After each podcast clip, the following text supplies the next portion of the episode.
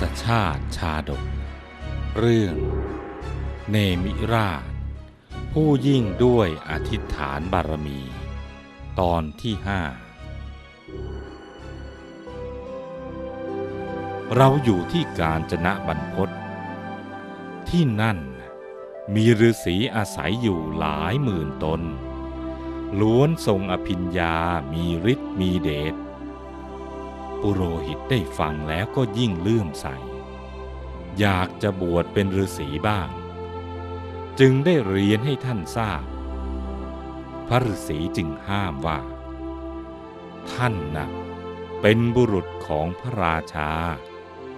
เราบวชให้ท่านไม่ได้หรอก ปุโรหิตไม่ละความพยายาม ได้กล่าวต่อไปว่า ถ้าเช่นนั้น ข้าพเจ้าจะทูลขออนุญาตพระราชาในวันนี้ ในวันพรุ่งนี้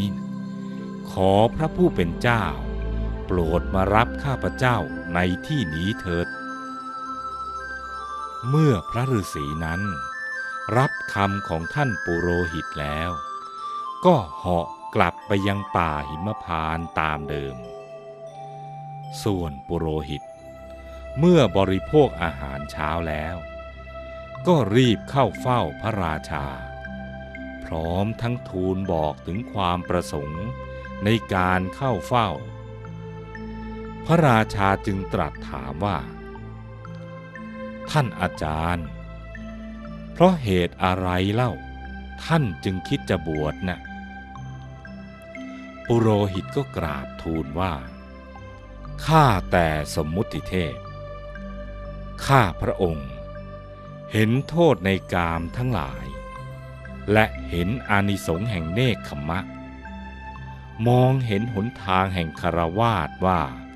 เป็นที่คับแคบ เป็นทางมาแห่งทุลีคือกิเลส ส่วนหนทางแห่งบรรพชานั้น ปลอดโปร่งกว่า ด้วยเหตุนี้ ข้าพระองค์จึงประสงค์จะบวช พระเจ้าค่ะ พระราชาทรงเห็นความตั้งใจจริงของท่านปุโรหิต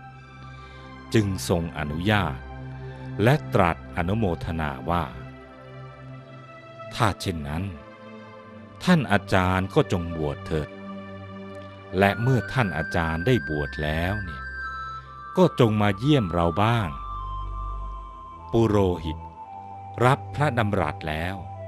ก็ถวายบังคมลา กลับไปสู่เรือนของตน สอนบุตรและพัญญา ให้ไม่ประมาทในการดำรงชีวิต ให้ตั้งมั่นในกุศลความดี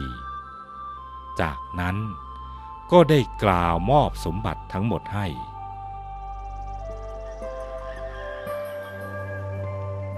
รุ่งขึ้น จึงได้ให้พัญญาและบุตร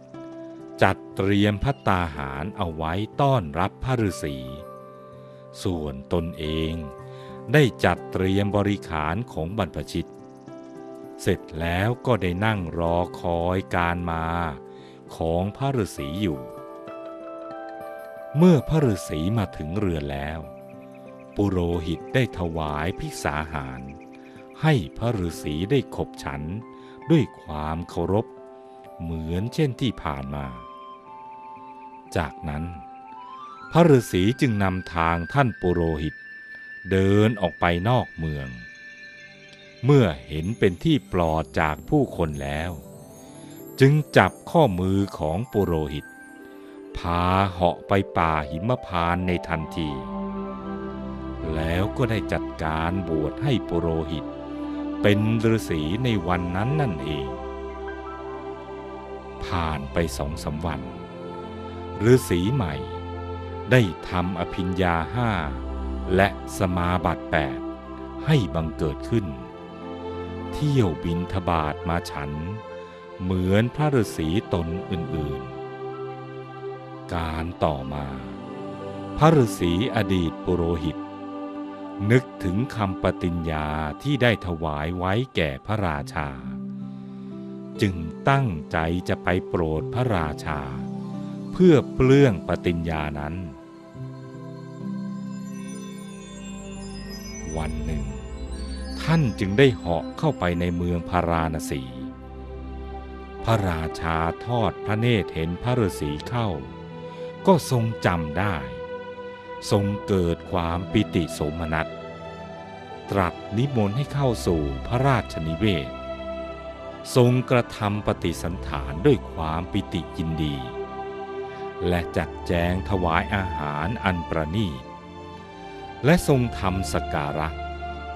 พร้อมทั้งตรัสถามความเป็นอยู่ของฤาษีผู้เป็นอาจารย์ ทราบความทั้งหมดแล้ว จึงตรัสบอกถึงความประสงค์ ที่พระองค์เองทรงอยากจะถวายภิกษาหาร แก่พระฤาษีทั้งหมด จึงทรงโปรดให้พระฤาษีปุโรหิต เป็นธุระในการนิมนต์ฤาษีทั้งหมื่นตน พระฤาษีปุโรหิต ทูลตอบว่า เจริญพรมหาบพิตรฤาษีเหล่านั้น ไม่ยินดีในรสอาหารที่รู้ได้ด้วยลิ้น อัตมภาพจึงไม่อาจนำท่านเหล่านั้น มาในที่นี้ได้ พระเจ้ากรุงพาราณสีจึงตรัสว่า ขอพระผู้เป็นเจ้า โปรดบอกอุบาย เพื่อจะทำให้ฤาษีทั้งหมด มาเป็นเนื้อนาบุญ บริโภคอาหารของโยมด้วยเถิด พระฤาษีจึงทูลตอบว่า มหาบพิตรถ้าพระองค์ต้องการจะถวายทานแก่ฤาษีเหล่านั้น จงเสด็จออกจากเมือง ไปประทับอยู่ณฝั่งแม่น้ำสีทา แล้วจงถวายทานแก่ท่านเหล่านั้น ณที่นั้นเถิด พระราชาทรงรับคำแล้วจึงเสด็จนำไพร่พลไปตั้งค่ายหลวง ณริมฝั่งแม่น้ำสีทา ส่วนพระฤาษีปุโรหิต ได้ทูลเตือนพระราชา ให้ตั้งอยู่ในความไม่ประมาท จากนั้นก็ได้เหาะไปยังที่อยู่ของตน แล้วแจ้งแก่ฤาษีทั้งหมดว่า พระเจ้าพาราณสี ต้องการจะถวายภิกษาแก่ท่านทั้งหลาย จึงเสด็จมาพัก อยู่ณริมฝั่งแม่น้ำสีทา พระองค์อาราธนาท่านทั้งหลาย ขอท่านทั้งหลาย จงไปยังค่ายหลวง รับภิกษาเพื่ออนุเคราะห์พระองค์เถิดฤาษีเหล่านั้นรับคำแล้ว รุ่งขึ้น จึงเหาะมายังค่ายหลวง พระราชาเสด็จต้อนรับฤาษีเหล่านั้น ให้นั่งณอาสนะที่ตกแต่งไว้อย่างดี แล้วก็ถวายภิกษาหารอันประณีพระองค์ทรงเลื่อมใสในอิรยาบถและคุณวิเศษของฤาษีเหล่านั้น จึงนิมนต์ให้ฉันในวันรุ่งขึ้นต่อต่อไป และได้ประทับพักแรม อยู่ที่ริมฝั่งแม่น้ำสีทานั้น ถวายพิสาหารแด่พระฤาษีทั้งหมดอยู่อย่างนี้ ตลอดพระชนชีพ เป็นเวลาถึงหมื่นปี ส่วนว่าเท้าสกะเทวราช เมื่อตรัสเรื่องอันเป็นอุทาหรณ์นี้จบลงแล้ว จะทรงสรุปว่าอย่างไรนั้น โปรดติดตามตอนต่อไป「